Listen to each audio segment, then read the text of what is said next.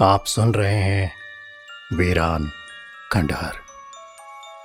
एक डरावना उपन्यास, जिसे लिखा है कासिम अंसारी ने और स्वर दिया है आपके दोस्त दीपक यादव ने।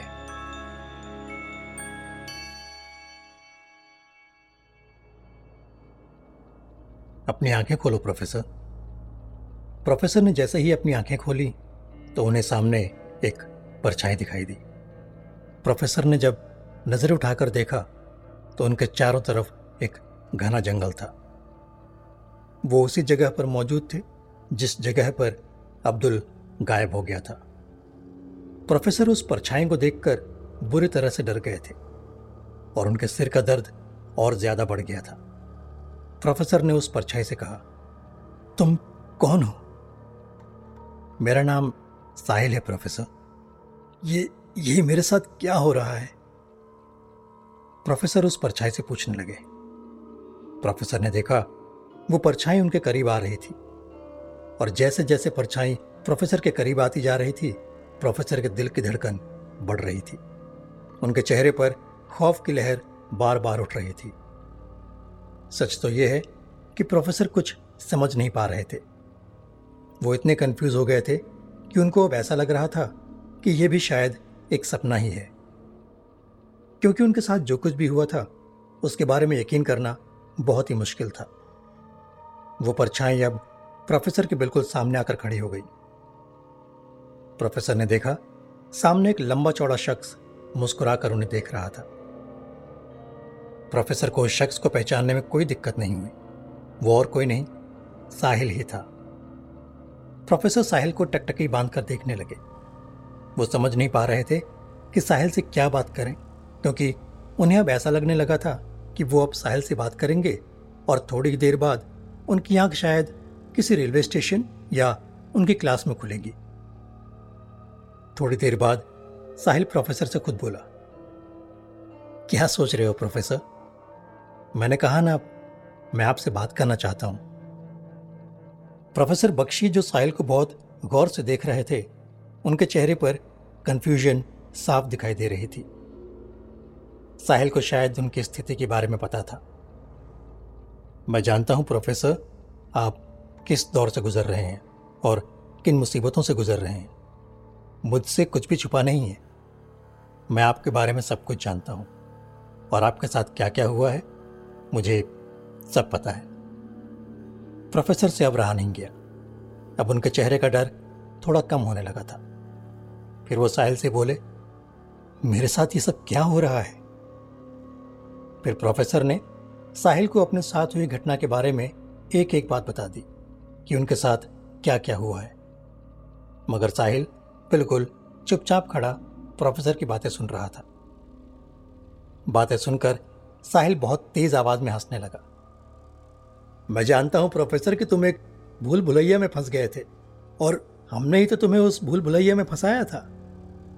यह बात सुनकर प्रोफेसर चौंके और उन्होंने साहिल से कहा, थे थे से तुम्हारा क्या मतलब?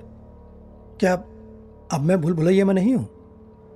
नहीं प्रोफेसर, अब आप मेरे सामने खड़े हो। ये आपकी नज़रों का कोई धोखा नहीं है। दरअसल हमने आपके साथ ऐसा जानबूझकर किया। अगर हम आपको अपनी ताकत का एहसास नहीं कराते तो आप शायद हम पर यकीन नहीं करते, क्योंकि आपने भूत, प्रेत, चुड़ैल, ये सारी बातें किताबों में पढ़ी थी। हमने आपको इसका बस छोटा सा नमूना दिखाया है। और मुझे लगता है कि यह आपके लिए काफ़ी है। आपकी हालत इतने में ही बहुत ख़राब हो गई। घबराइए मत, प्रोफेसर। हम आपको कुछ नहीं करेंगे। अगर हमें आपको मारना होता तो हम आपको उसी वक्त मार देते जिस वक्त आप उस रेलवे स्टेशन पर थे। मगर आप खुश नसीब हैं, या बच गए, प्रोफेसर। मेरी बात का यकीन कीजिए। अगर मेरी याददाश्त वापस नहीं आती तो आपकी लाश भी किसी जंगल में पड़ी मिलती। मगर मैं किसी भी इंसान को, या ऐसा कह सकते हो कि किसी बेगुनाह इंसान को जान से नहीं मारता। मगर ऐसा सिर्फ़ मैं करता हूँ, मेरे साथी नहीं। मुझे आपसे अपना एक काम करवाना है। मैंने आपको इसीलिए ज़िंदा रखा है। आप मेरा काम कर दो और अपने शहर वापस लौट जाओ। प्रोफेसर साहिल की बात बहुत ही गौर से सुन रहे थे, मगर उनके समझ में कुछ नहीं आ रहा था। तुम कहना क्या चाहते हो? मैं तुम्हारी बात नहीं समझा। और इंसानों से तुम्हारा क्या मतलब है? मतलब आप समझते हैं, प्रोफेसर, मैं कोई इंसान नहीं हूँ। अगर तुम इंसान नहीं हो तो फिर कौन हो?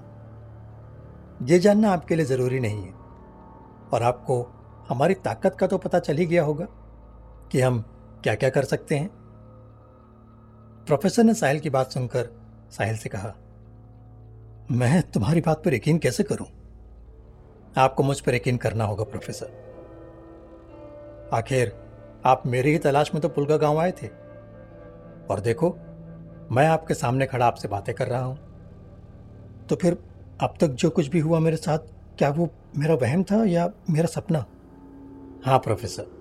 आपके साथ जो कुछ भी हुआ, वो आपका वहम ही था। और आप इसे अपनी भाषा में सपना भी कह सकते हो। मगर सपने में कुछ हकीकत भी होती है। जैसे आपके सपने में थी। जैसे वो पेंटिंग्स जो आपने अपने सपने में देखी थी। वो पेंटिंग्स झूठी नहीं थी, प्रोफेसर। मेरी बात बड़े ध्यान से सुनो। आपको घबराने की ज़रूरत नहीं है। हमने आपसे कहा ना, हम आपका कुछ नहीं बिगाड़ेंगे। अगर अगर आपको मेरी बात का यकीन नहीं आता तो मुझे बताइए, प्रोफेसर, क्या अब भी आपके सिर में दर्द है? जैसे ही साहिल ने यह शब्द प्रोफेसर से कहे, प्रोफेसर को महसूस हुआ कि अब उनके सर में दर्द बिल्कुल भी नहीं है और वो पहले की तरह तरोताज़ा महसूस कर रहे थे। नहीं साहिल, अब मेरे सिर में दर्द तो नहीं है। तो फिर मेरी बात को गौर से सुनिए। तुमने जो एक पेंटिंग वहाँ पर देखी उस हवेली में उस पेंटिंग्स में एक बूढ़ा था जिसका नाम पीर बाबा है। हाँ हाँ मुझे याद है। कुछ देर पहले की तो बात है। प्रोफेसर की बात सुनकर साहिल मुस्कुरा दिया। तो फिर मेरी बात सुनिए प्रोफेसर। उस पीर बाबा की कैद में एक बूढ़ी औरत और एक आदमी है। वो बूढ़ी औरत और आदमी वही है जो तुमने वहाँ उन पेंटिंग्स में देखे थे।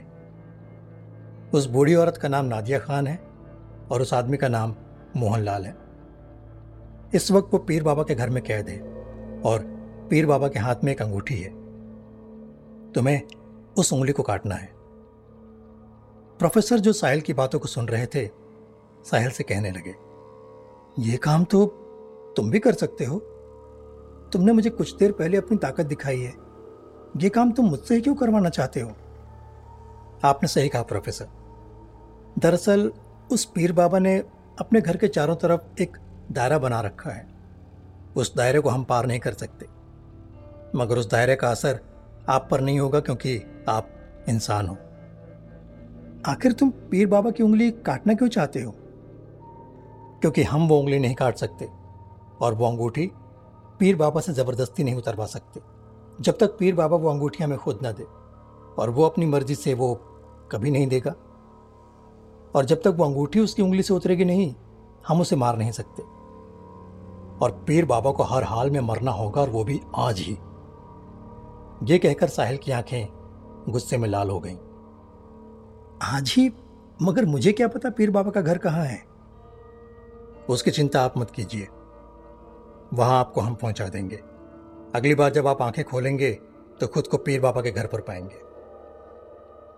मैं अब भी समझ नहीं पा रहा हूँ, साहिल। तुम इतने ताकतवर हो, लेकिन एक मामूली अंगूठी नहीं ले सकते। उसके लिए तुम्हें मेरी ज़रूरत है। आप नहीं जानते, प्रोफेसर, वो अंगूठी मामूली नहीं है। उस अंगूठी को हमारे एक आदमी जिसका नाम सलमान था, जो बहुत ज़्यादा ताकतवर था, उसने पीर बाबा से चुराई थी। मगर कुछ देर बाद अंगूठी उसके पास से गायब थी और सलमान मर गया था। उस अंगूठी के रहते हम पीर बाबा को नहीं मार सकते।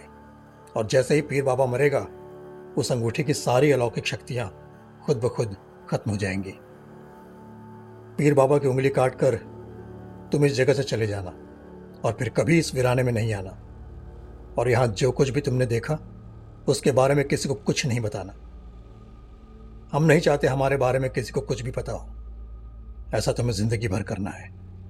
जब तक ज़िंदा रहोगे तब तक अपनी ज़ुबान बंद रखोगे। नहीं तो हम तुम्हें कहीं भी मार सकते हैं। कुछ समझे, प्रोफेसर? प्रोफेसर ने अमान की बात सुनकर हाँ में गर्दन हिला दी।